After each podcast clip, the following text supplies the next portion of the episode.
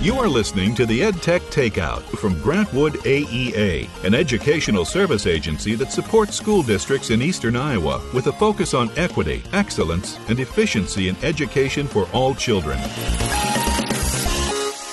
Welcome to episode 21 of the EdTech Takeout, the podcast that serves up bite-sized technology tips for teachers. My name's Jonathan Wylie. I'm a digital learning consultant with Grant Wood AEA, and I'm joined today, as always, by my co-host, Mindy Cairney. Hi guys. Uh, we also we're not alone today. We have a special, very very special guest today. Um, that we're pleased to welcome Josh Allen to the show. And Josh is a technology integration coach at Lewis Central here in Iowa and um, is also the co-host of Dads in Ed podcast. You can follow them on Twitter at Dads in Ed, and the former president of the Nebraska Educational Technology Association. So, welcome, Josh. We're happy to have you. Thanks. I am excited to be on somebody else's podcast instead of my own. This is fantastic. Do we still get to call you Mr. President? Oh, jeez. Um, for the next couple months, it can be Mr. Past President, Mr. Past President. the official Okay. title, until April 20th, I think. we got it from here on out. Oh, that's what I'm going to call you. Um, there was a lot of El Presidente at the beginning, Oh. which I have no idea why, because I have no Latin American heritage at all. But um, I don't know. But it fits you. It suits you very well. yeah, yeah, Yeah. There's I think it's the beard. oh I need to tell you a short story about the beard.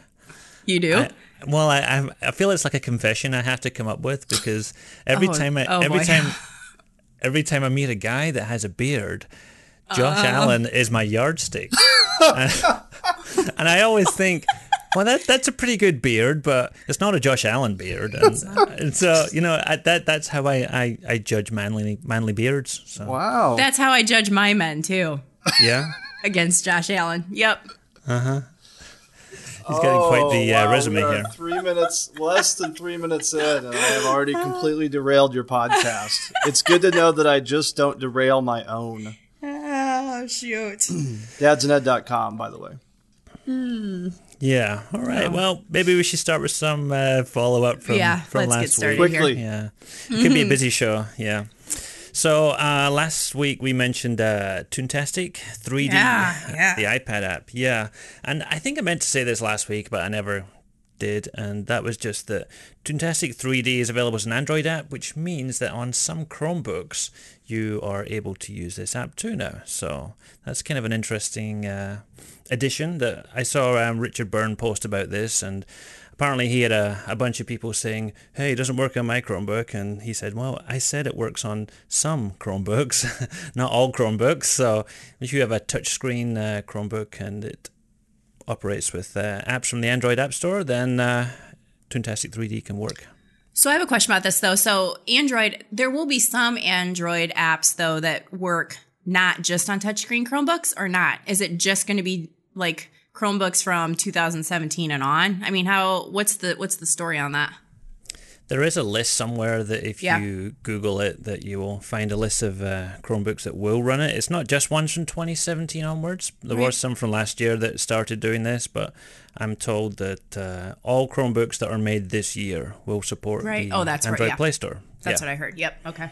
Well, we should talk about our iPad challenge, Mindy. The iPad challenge. Josh, did you know we did an iPad challenge where Wylie and I only used iPads for a week? I did. I got caught up on the podcast on Friday, so I did know this was coming. How did you do, Mindy? Um, you know, I did um I okay, well I'm going to start by saying that now that I've done that for a week, I've used my iPad more now than I have in the past. Yeah, me too. Um, I I really I first um at, bought myself a um keyboard. It's rose gold, of course. And um I once I kind of got I, I could not have used my iPad without a keyboard. It just would not. It would have driven me crazy and slowed me way down. Um, I had quite a few presentations that I had to create uh, during that week, and I felt like it slowed me down there too. But I think it was just because of my learning process. Like by the end of the week, I had figured out um, one of my big holdups was that I couldn't copy um, slides very easily because within the app you can't toggle between slide decks. So if I was trying to take a slide from one presentation and copy it, then I had to back out of it and then go back into the presentation. And then it started me at the top slide. So then I had to scroll down. So it was taking me, you know, like 45 seconds or so every time I wanted to copy a slide. Um, where on my laptop, I would have just had it open in a couple tabs and it would have been no big deal or whatever. Um, so that really slowed me down. That was kind of frustrating to me.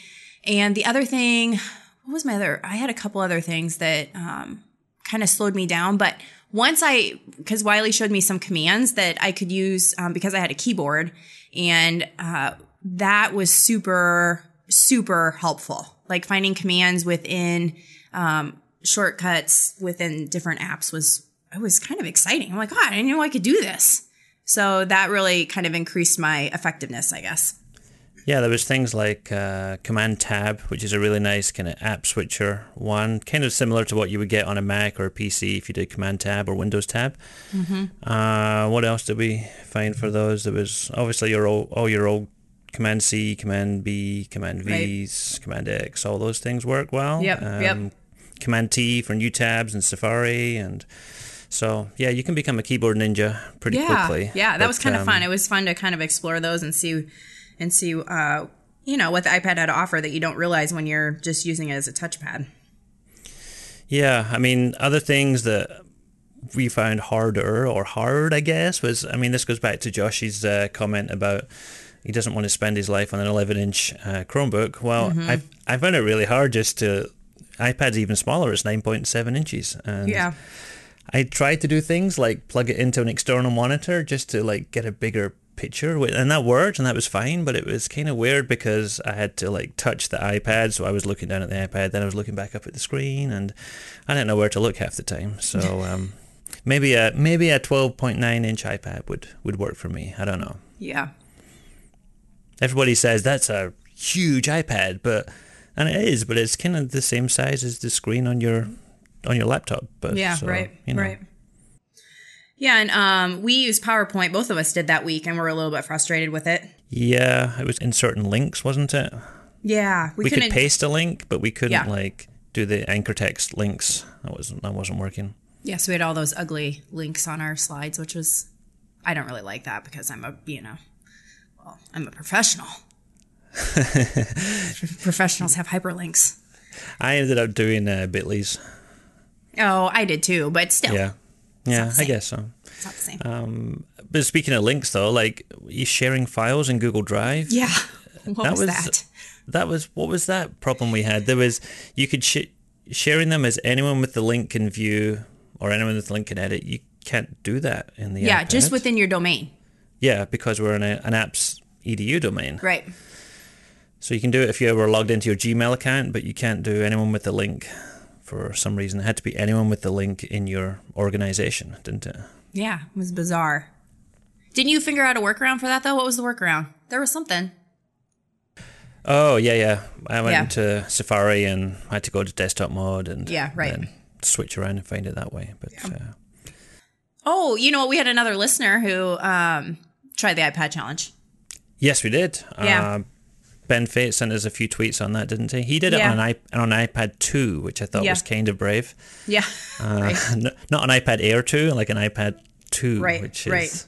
a few years old now. Yeah. But he's, and you had mentioned this too, that he felt like he was much more focused on his work, you know, because you don't have a gazillion tabs open and flipping back and forth, and that he was much more focused on what he was supposed to be doing because that was just what was on his screen.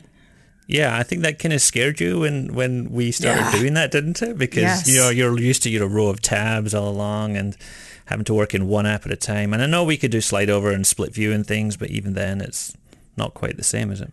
No, no, not at all. But it does help you get your work done. I think you know, if I'm not getting three thousand notifications across the you know top of my screen. So, Josh, how much of your day do you spend on an iPad? I would say probably quite a bit, um, I, especially f- more so for consumption.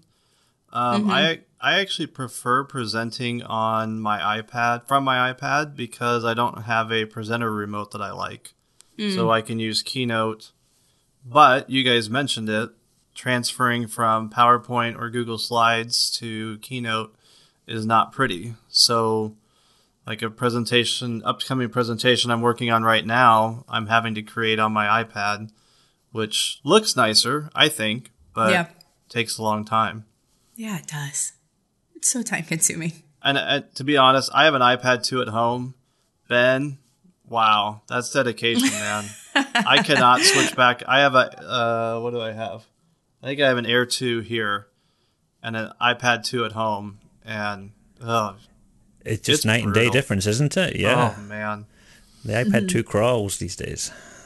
Fortunately, my kids don't know any better, so they Yeah, they, right. Kids They- device.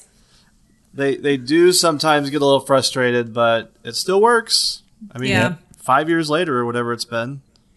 So Do you think it's crazy of me to kind of wish for a mouse for my iPad?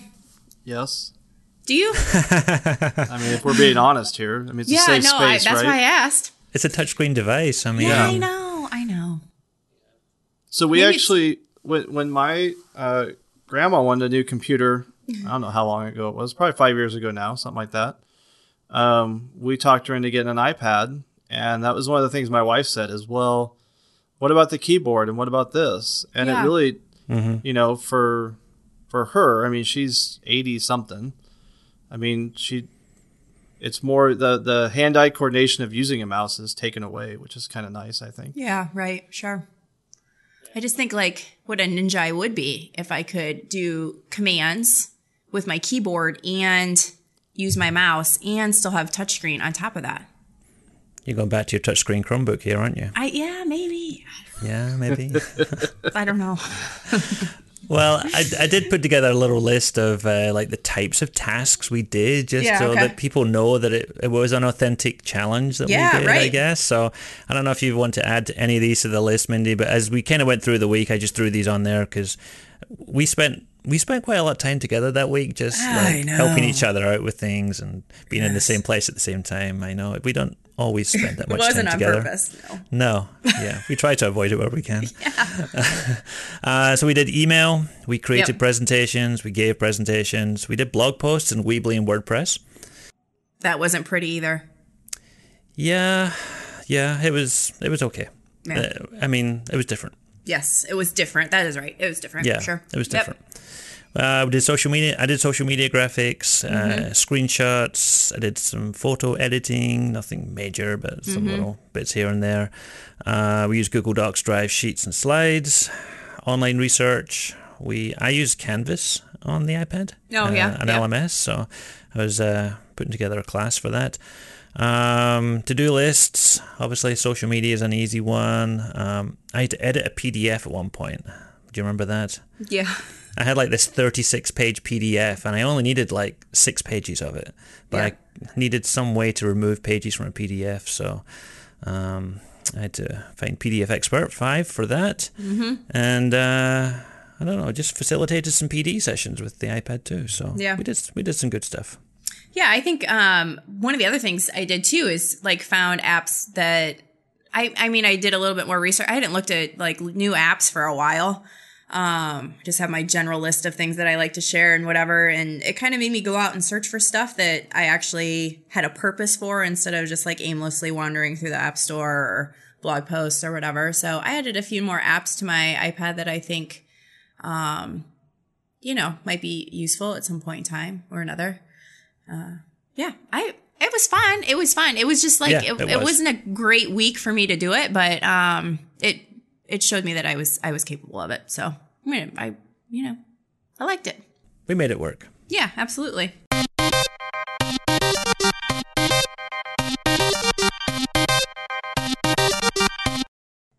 All right, so a little bit change of a format this time because there are quite a few um, tidbits of news and updates that we thought were important to share this week. So we're changing our format up a little bit.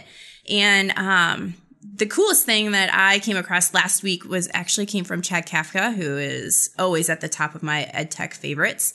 Um, and that was that now you can import Drive video into Google Slides which is awesome because Google Slides used to take your YouTube video links and that was about it. And um, I actually was sharing stop motion last week and created a little stop motion video and just saved it into my drive and then put it right into my slides. It was awesome.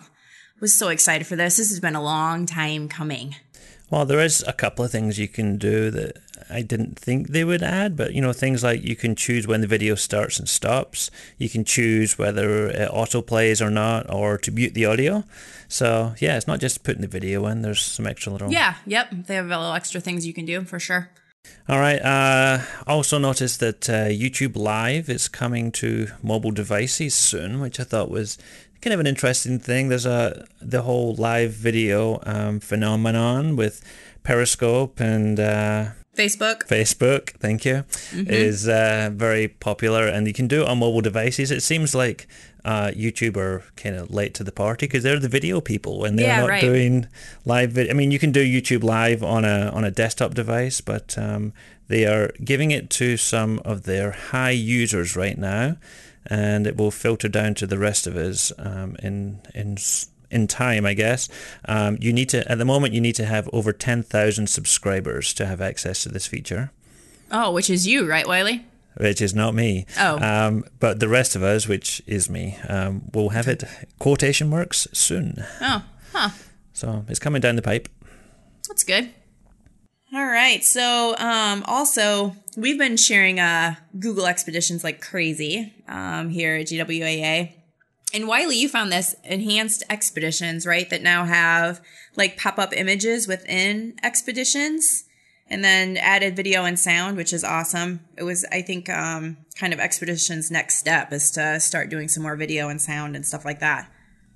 Yeah, I mean, I was looking at the spreadsheet, and we can link to it of uh, expeditions that are on there, and I saw some at the top that were labeled enhanced. Mm-hmm. And so I, I played with one or two of those. Um, there's one uh, for the Borneo rainforest where scientists actually strapped these audio recorders to trees and recorded the sounds that the animals and the, the birds and the monkeys and things were making. So as mm-hmm. you are doing your tour, you hear that jungle sound in the background, which is kind of yeah. cool. And there's uh, little hotspots where you can um, have interactive videos of like uh, baby orangutans playing in a jungle gym and, and stuff like that. So I think it's uh, nice to have that added interactivity.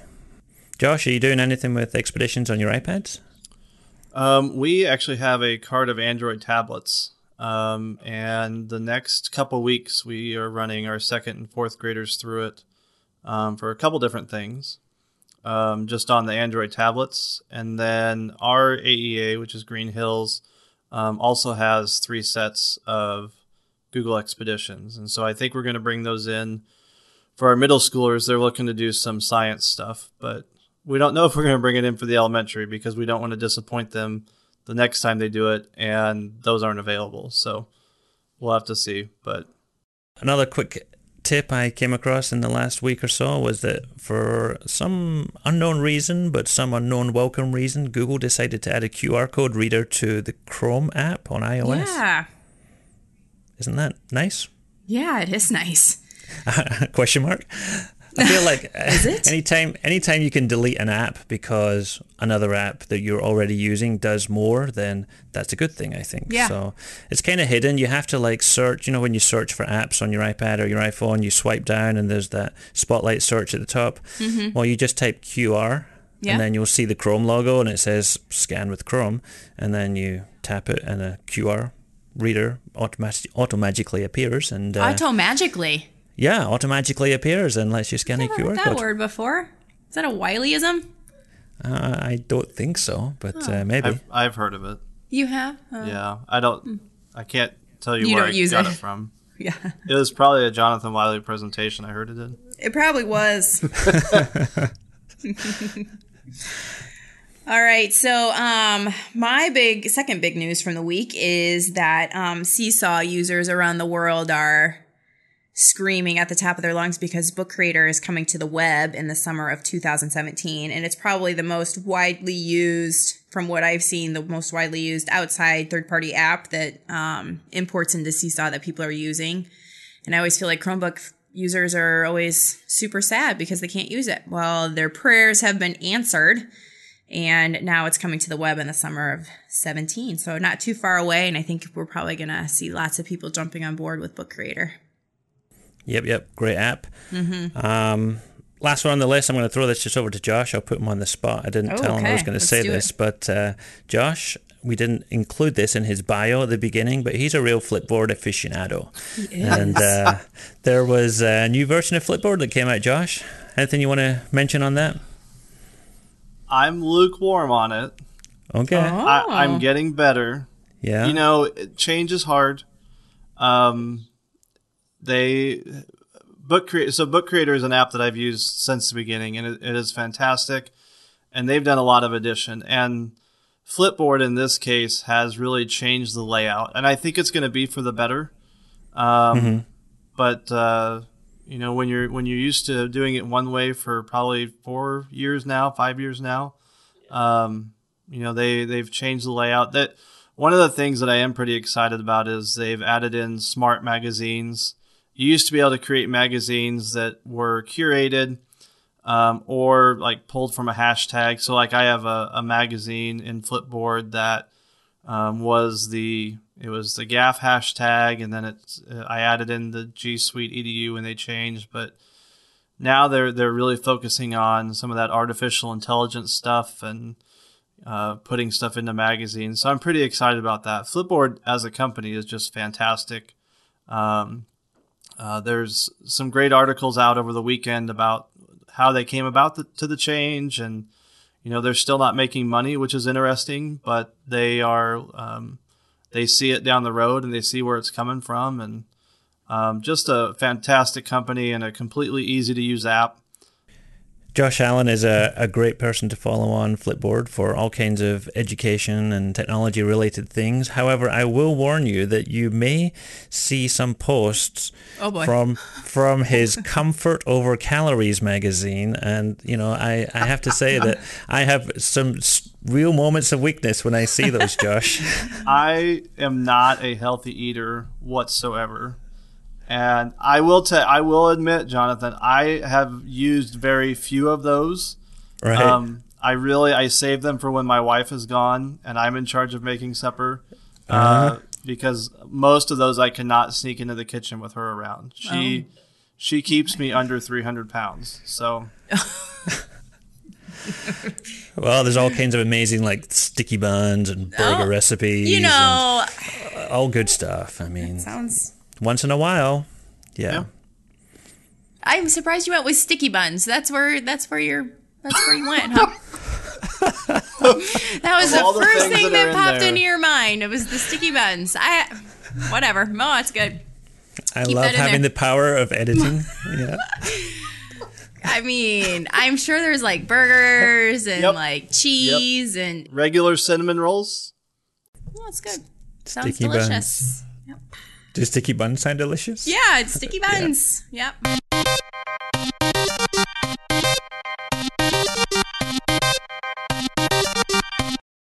All right, so up next, main course served piping hot to you is um, open educational resources, which is why we brought on Josh today because he is um, our expert and is going to share with us and hopefully answer all of our unanswered questions that we've been wondering about.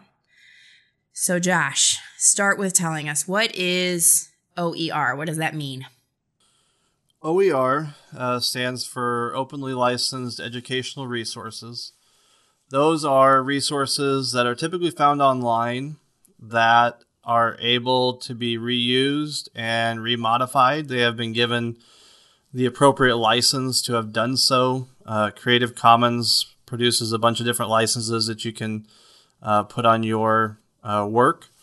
Um, they are not all um, computer based. So it could be uh, a paper that you print out or an activity that you print out. So they're not necessarily all um, strictly online, uh, but they are the, what they have in common is, is being free to use, uh, free to uh, recreate your own uh, content with. So they're kind of almost like a free teachers pay teachers type of idea. Is that a controversial thing to say or not really? No, it's not. Um, teachers pay teachers does not always have the license to reuse. Right. And one of the things that we, one of the things that we talk with our our staff a lot about um, is, you know, this has allowed us to have a better digital citizenship discussion with them. Just because it's online, just because you got it for free, doesn't necessarily give it uh, give you permission to reuse it and recreate. And I think that's a lot of times the way I understand it with teachers pay teachers is it's kind of in the fine print that it's not for yeah. reuse. And our teachers use that stuff quite a bit. I see it a lot. Um, I'm sure all of them are abiding by the rules that uh, it's or the license that, that their content has. Um, but uh, it, it really just depends on the user. Do you get a feeling for like I mean, why why is OER becoming so so prominent now? Is it? I mean, is it just something that over time teachers have, you know, there, there's been that gap or that need for for low cost resources with educational funding the way it is and things like that, or is there you know other movements and things that's promoting this? What do you think? I think a lot of it has to do with the budgets, um, but I think why the OER because you mentioned it, we've gone online for years now to, to get content uh, to supplement our textbooks. So I think that the, the budgets have enhanced it. But I think why the OER itself has become more popular is because I think there's a bigger crackdown on teachers using copyrighted material and schools using copyrighted materials because I don't think uh, content creators are as um, willing to let teachers slide on copyright infringement uh, than they were, you know, 25 years ago. Um, created content is valuable, and as someone who creates content, I, you know, for the most part, my stuff is shared uh, where others can use it, and I don't mind. Uh, but if it is something that I created, I want credit for it. I mean, I, yeah. I, that's what we teach our kids. You know, take yeah. credit for what you did. Um, that doesn't mean it has to cost, but um, I want if you put something of mine out there, I want to I want to know that it's there, and I want people to know that I made it. Just like I want to when I put something out that you know one of you guys made or, or anyone, I I want to give you guys credit for for what you created too. Yeah, I think you know the teacher's motto used to be so much beg, borrow, steal, and like you said, for so many years that was just okay because it was for the good of the kids, and that's just you know it's just not the way it is. And it's not necessarily the right mentality. I mean i think you can find resources as much as you can but you like you said still need to give credit and point back to the original you know site and resource and give people credit for all of their hard work for sure. Right.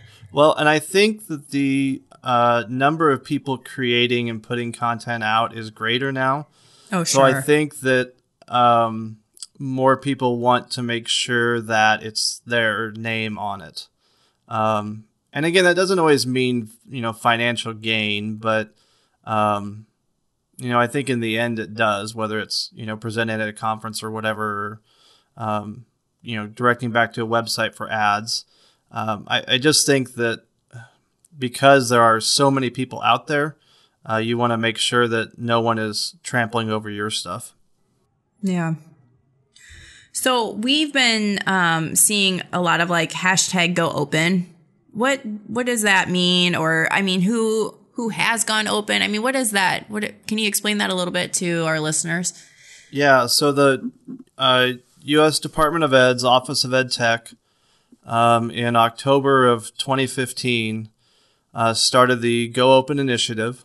Uh, it is an initiative that encourages uh, district school districts and states to um, use OERs, openly licensed educational resources, instead of a textbook. Um, they had 10 initial districts um, that uh, partnered with them uh, to replace a. When, when you sign up to, to participate in Go Open, it's free to sign up. You commit that in, in one year you will replace a textbook with openly licensed educational resources. Uh, there are, I believe, 19 states and over 100 districts who have committed to that.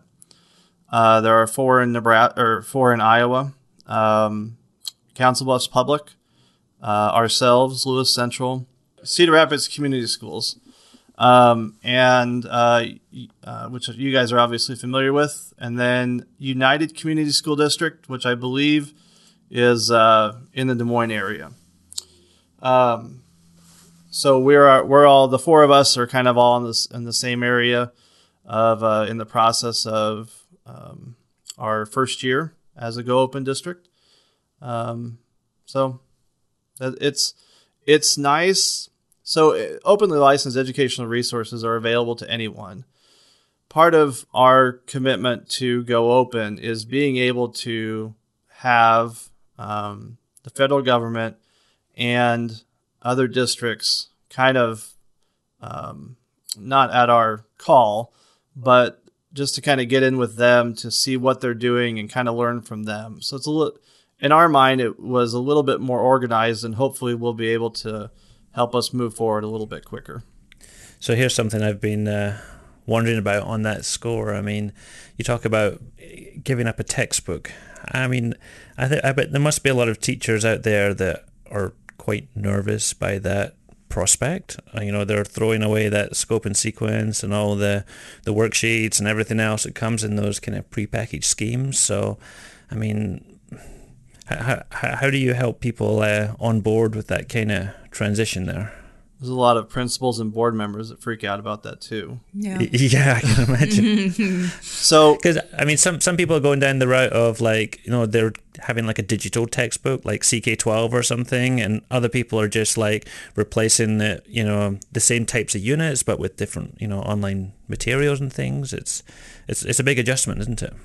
Yeah. So when one of the things that you can go to the Office of EdTech's website and download a launch packet um, and one of the things they say is when you're looking for someone to, or some place to start, you look at who needs a textbook and, you know, who's most willing to, who's got the, the best team to go forward, you know, if, especially if you're talking secondary, um, and, and where's the content at.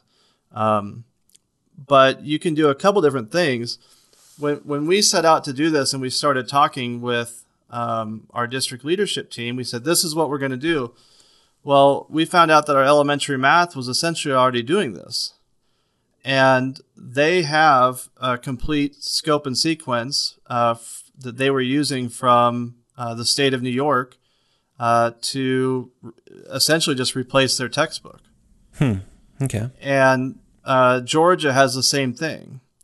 So, yes, you can uh, just do pieces of this and pieces of that.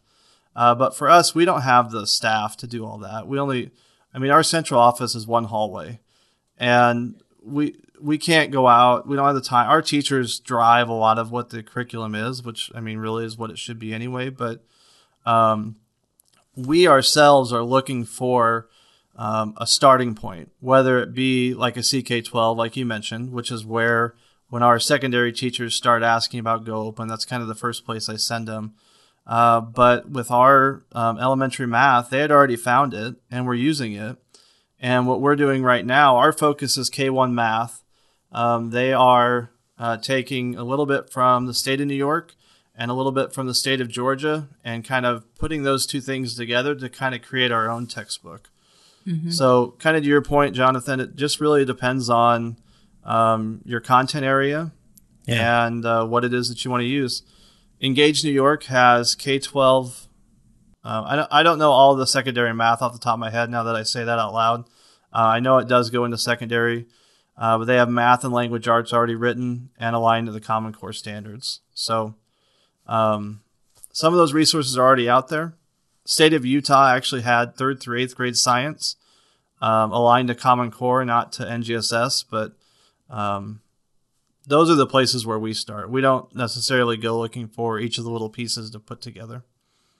Okay, so um, you kind of mentioned about um, that you don't have to necessarily have signed the pledge to um, use OER resources. So, and you mentioned Engage New York um, and the state of Georgia, but where else can you go to find some of those resources if you just kind of want to look around and see what's out there and get your feet wet a little bit?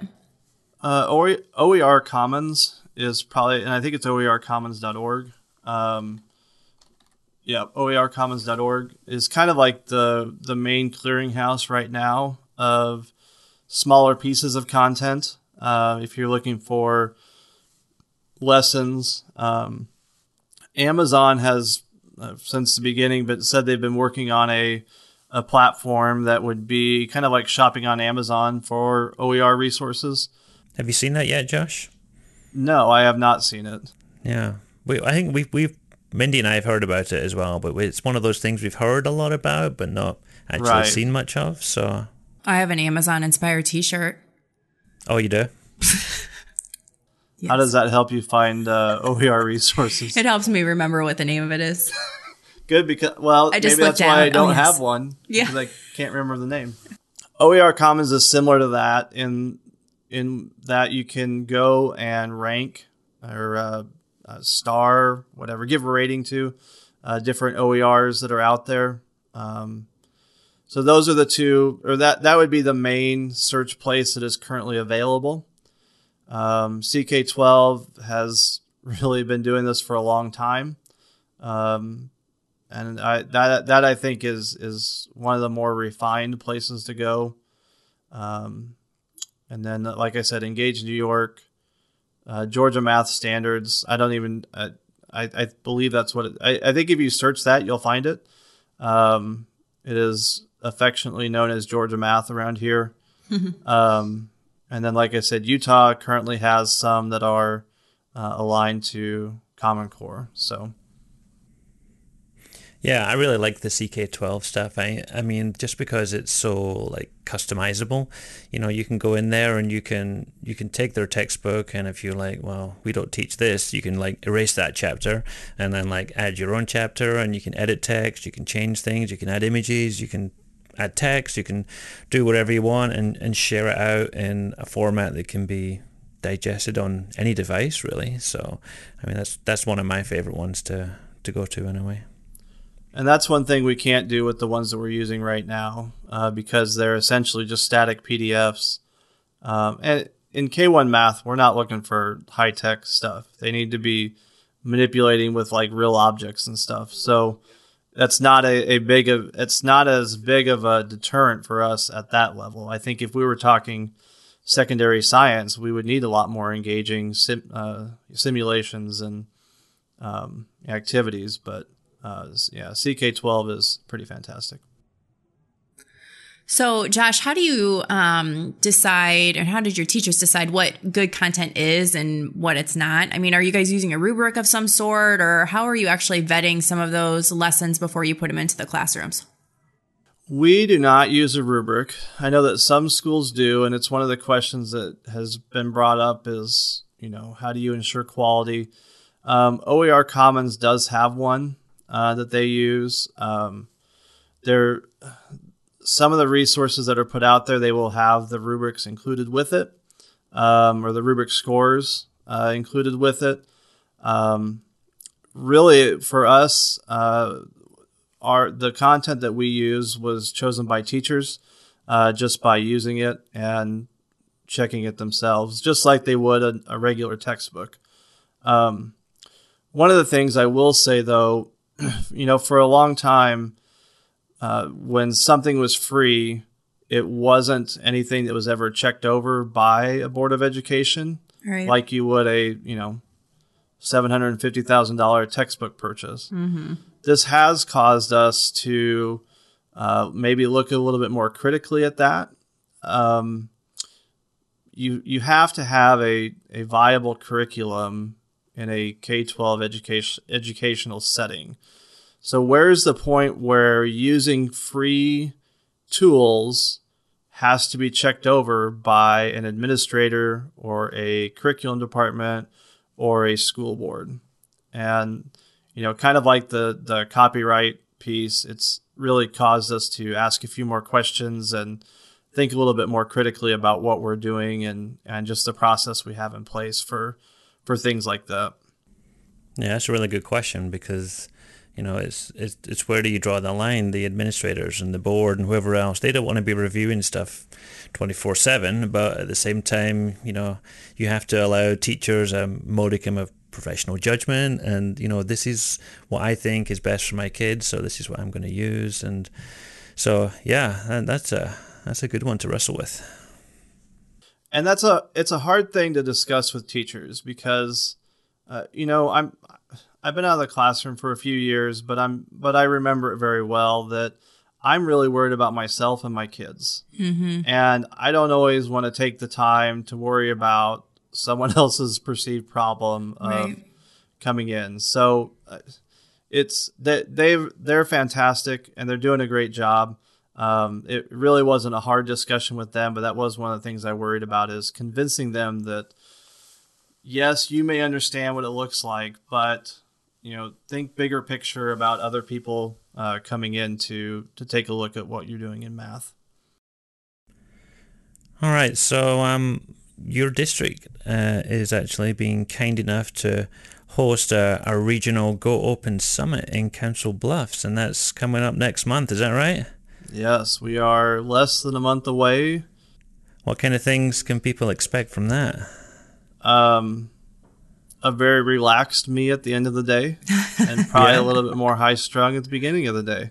oh, okay. Um, no, I I'm looking forward to it. We have um, 140 ish people uh, signed up to come.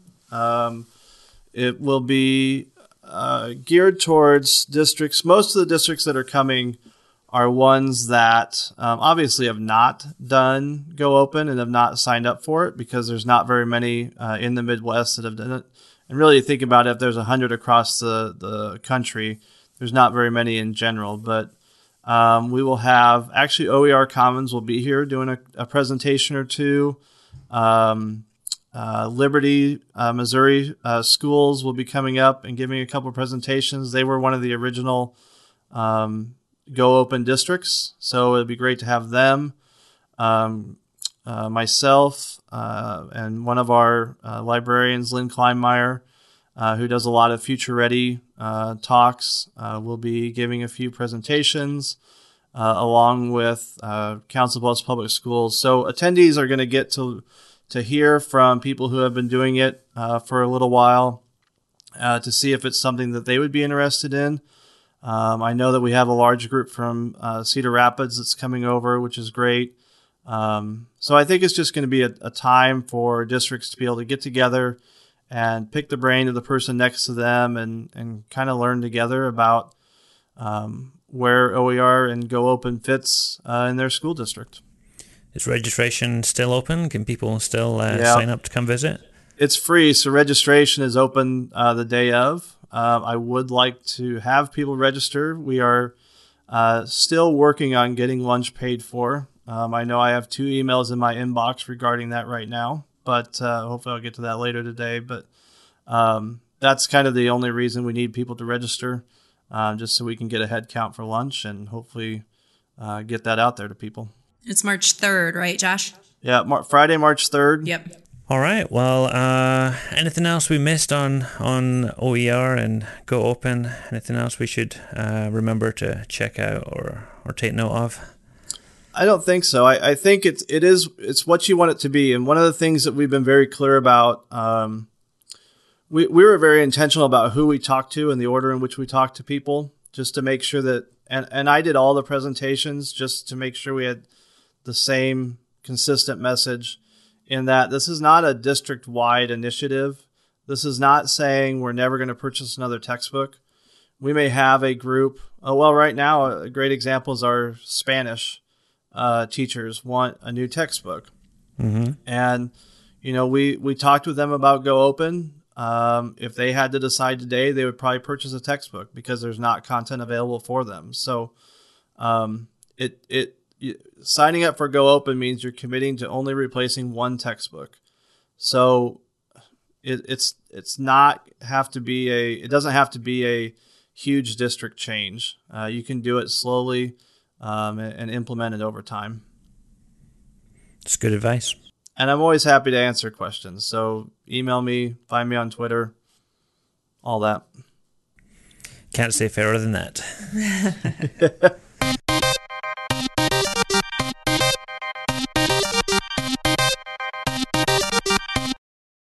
All right, on to my favorite part of the show, which is tech nuggets.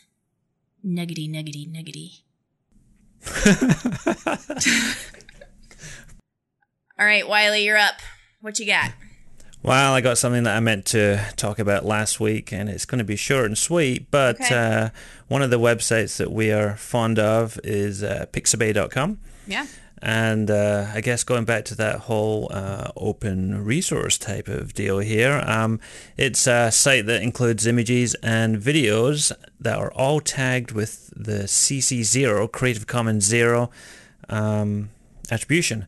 So you can use those images and videos for basically anything that you want to use them for, and you technically don't even need to give attribution for those things.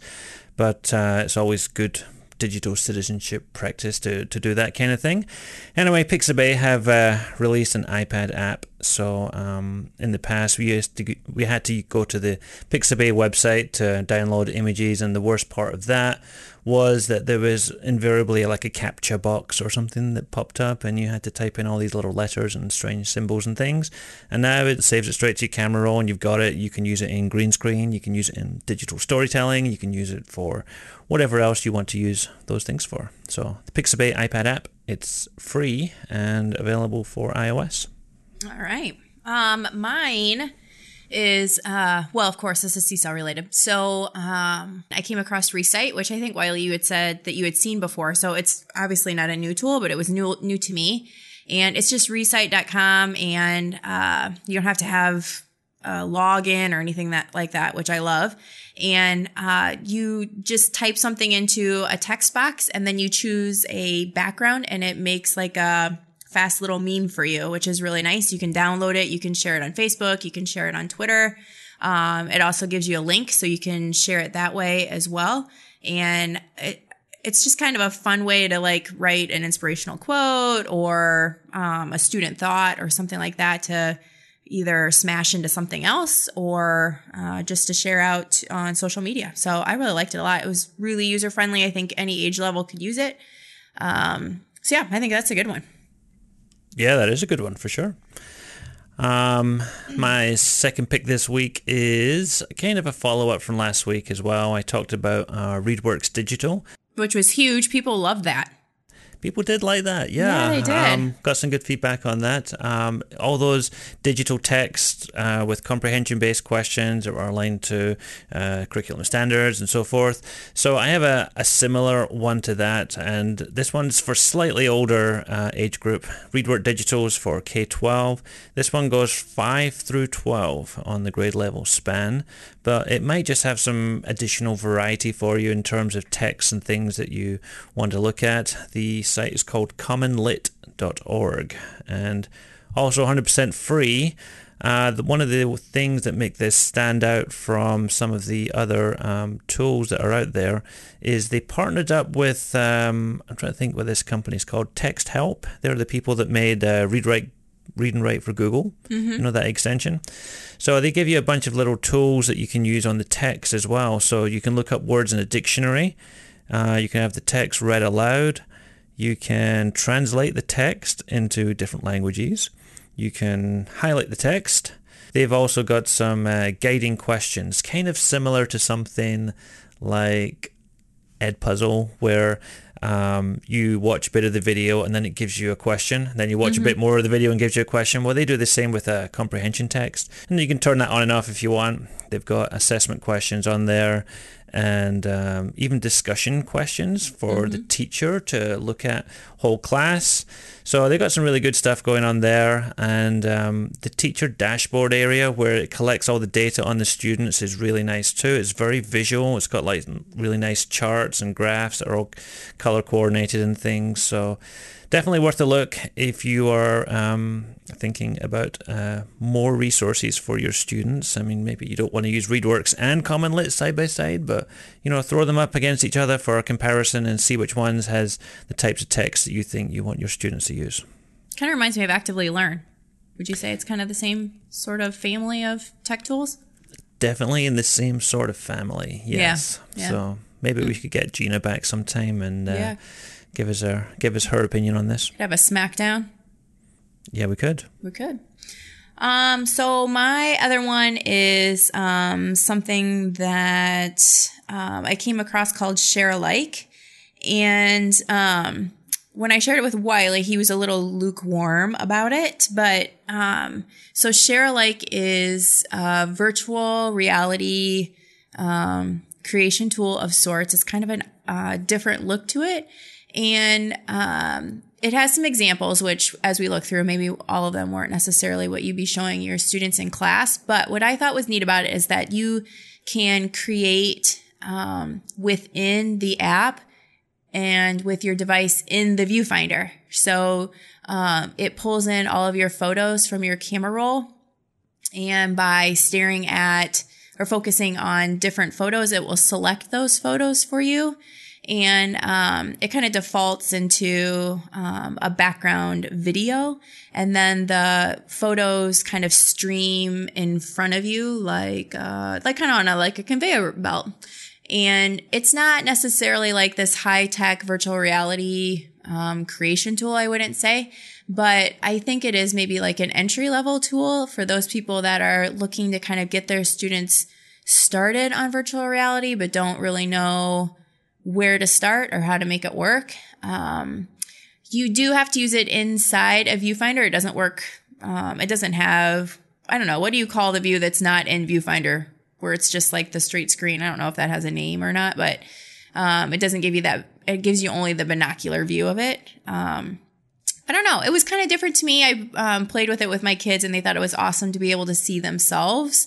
Um, I just used their pictures and had just this little um, show just with them individually, and they thought it was really neat to see themselves kind of in this virtual reality world. Uh, so I think it's worth at least taking a look at um, and seeing if you have a use for it. That was kind of fun. Josh, don't want to put you on the spot, but uh, it looks like you may have written something in the doc here. As our anonymous arm- armadillo, would you like to uh, share something? Um, so I used to, I, I, still am a big fan of the website if this then that ifttt.com for automating different things.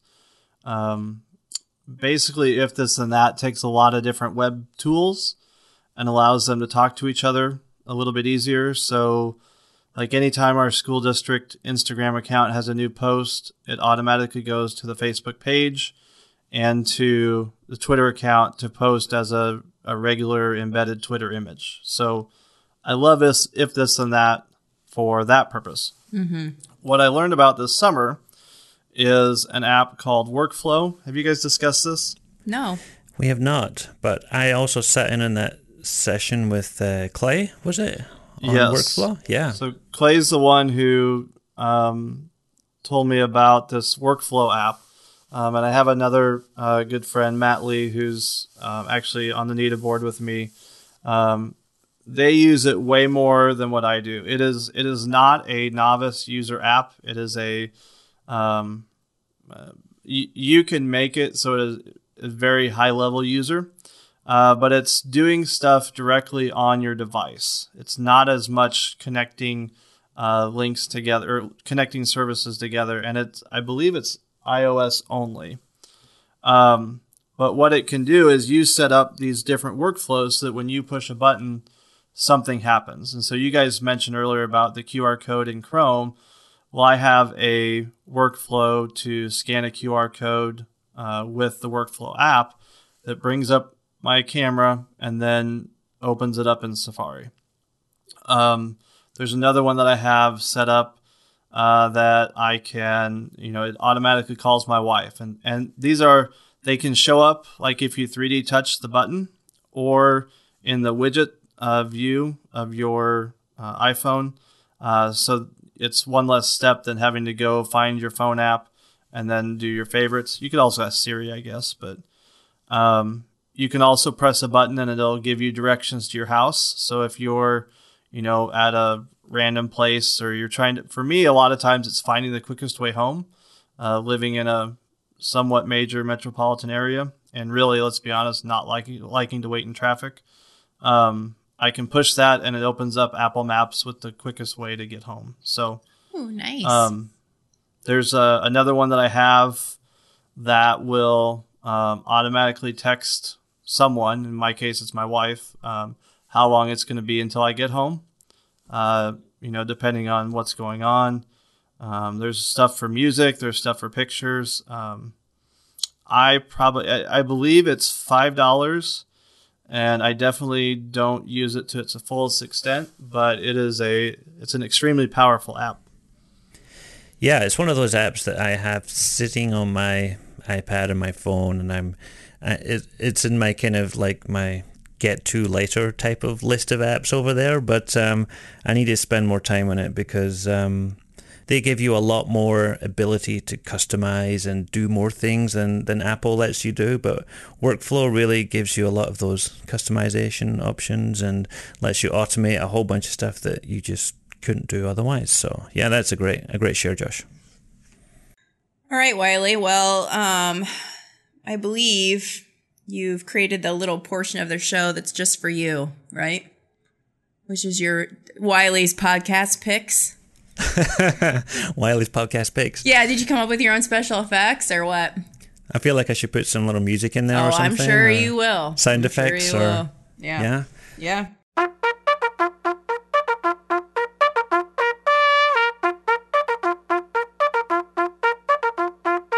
I'll, I'll finish with these very quickly. Um, I feel like everybody should have a 10 minute podcast on their podcast player because there I find that there's always times that, you know, I'm listening to something in the car or somewhere else and it stops and I've got like 10 minutes more to go. And so I just wanted to recommend a couple of quick 10 minute podcasts as well as, you know, this one and as well as Dads and Ed. So once you're done with both of those podcasts, you've got You're that spare exhausted. 10 minutes. Well, you might be, that's for sure. Yeah. You've used up your whole night. I know. There you go. well, we like to space ours out to get people more time to listen to it, but um, Sure. yeah. So one I came across recently was the 10 Minute Teacher Show with Vicki Davis, um, who is Coolcat Teacher on Twitter, and you've probably seen a lot of her stuff around there. It's short, it's to the point, and she just picks like a, a really nice, uh, quick topic for. Um, for teachers to listen to. So sometimes they talk about podcasting, sometimes they talk about uh, different apps, makerspaces, or different things. And they just, you know, there's one on recently with Sylvia Duckworth on s- sketchnoting and stuff like that. So uh, you get 10 minutes and it just, it's a quick, easy episode to, to listen to and to fit into your day somewhere and learn something new. The other one I had was really not educational at all, but it's a quick 10 minute podcast. It's called The Way I Heard It with Mike Rowe. I love my And I know he's he's got a great voice for podcasting. He's Yeah. got a much better voice for podcasting than I do. But he does all those voiceovers for Deadliest Catch and Yeah. all those Discovery shows and Dirty Jobs and stuff. Mm-hmm. So what he does each episode is he takes the story of a famous person and he gives you, you know, the the story that you wouldn't have heard, and it's like the story of what it was like for them growing up, or what it was like for them in their, you know, when they before they were famous and things like that. And they, he doesn't tell you who the person is until the very end of the episode. Oh, so cool. he he talks about um, all the things, and it, they're always great stories. And you think, who is this person? And at the end, you're like, what? No way, is that that person? So I mean, I could give you some examples of who it is, but I don't want to spoil alert. it for Yeah, you. I know right. because that's that's the whole part of the show. And it really keeps you engaged and listening to the podcast because the whole time you're thinking, who is this famous sports person or music star or actor or whoever? Because you will have heard of them all, but um, you won't have heard this side of their story before. And all in 10 minutes? All in 10 minutes or less. Nice. Yeah. Well, Josh Allen, thank you so much for coming on the podcast and talking about OER and hanging out with us for a little bit. It was a pleasure to have you. Oh, I it is uh, great to be with you guys. I love listening to the podcast, and uh, so fun to be a part of it today. Thanks for having me.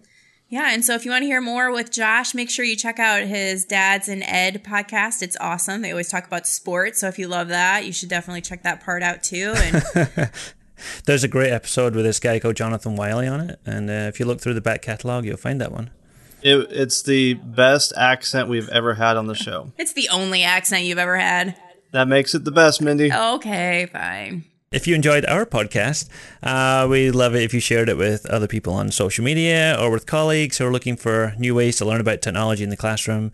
We got links to listen and subscribe on any device on our website at dlgwaea.org forward slash podcast. Feel free to reach out to us on Twitter. I'm Team Cairney, and Jonathan is at Jonathan Wylie. Our team account is at DLGWAEA. You can also use the hashtag EdTech TO to tag the show or send us an email to podcast at gwaea.org. So, until next time. This has been the EdTech Takeout. We hope it hit the spot. For more information on today's episode, please visit dlgwaea.org slash podcast.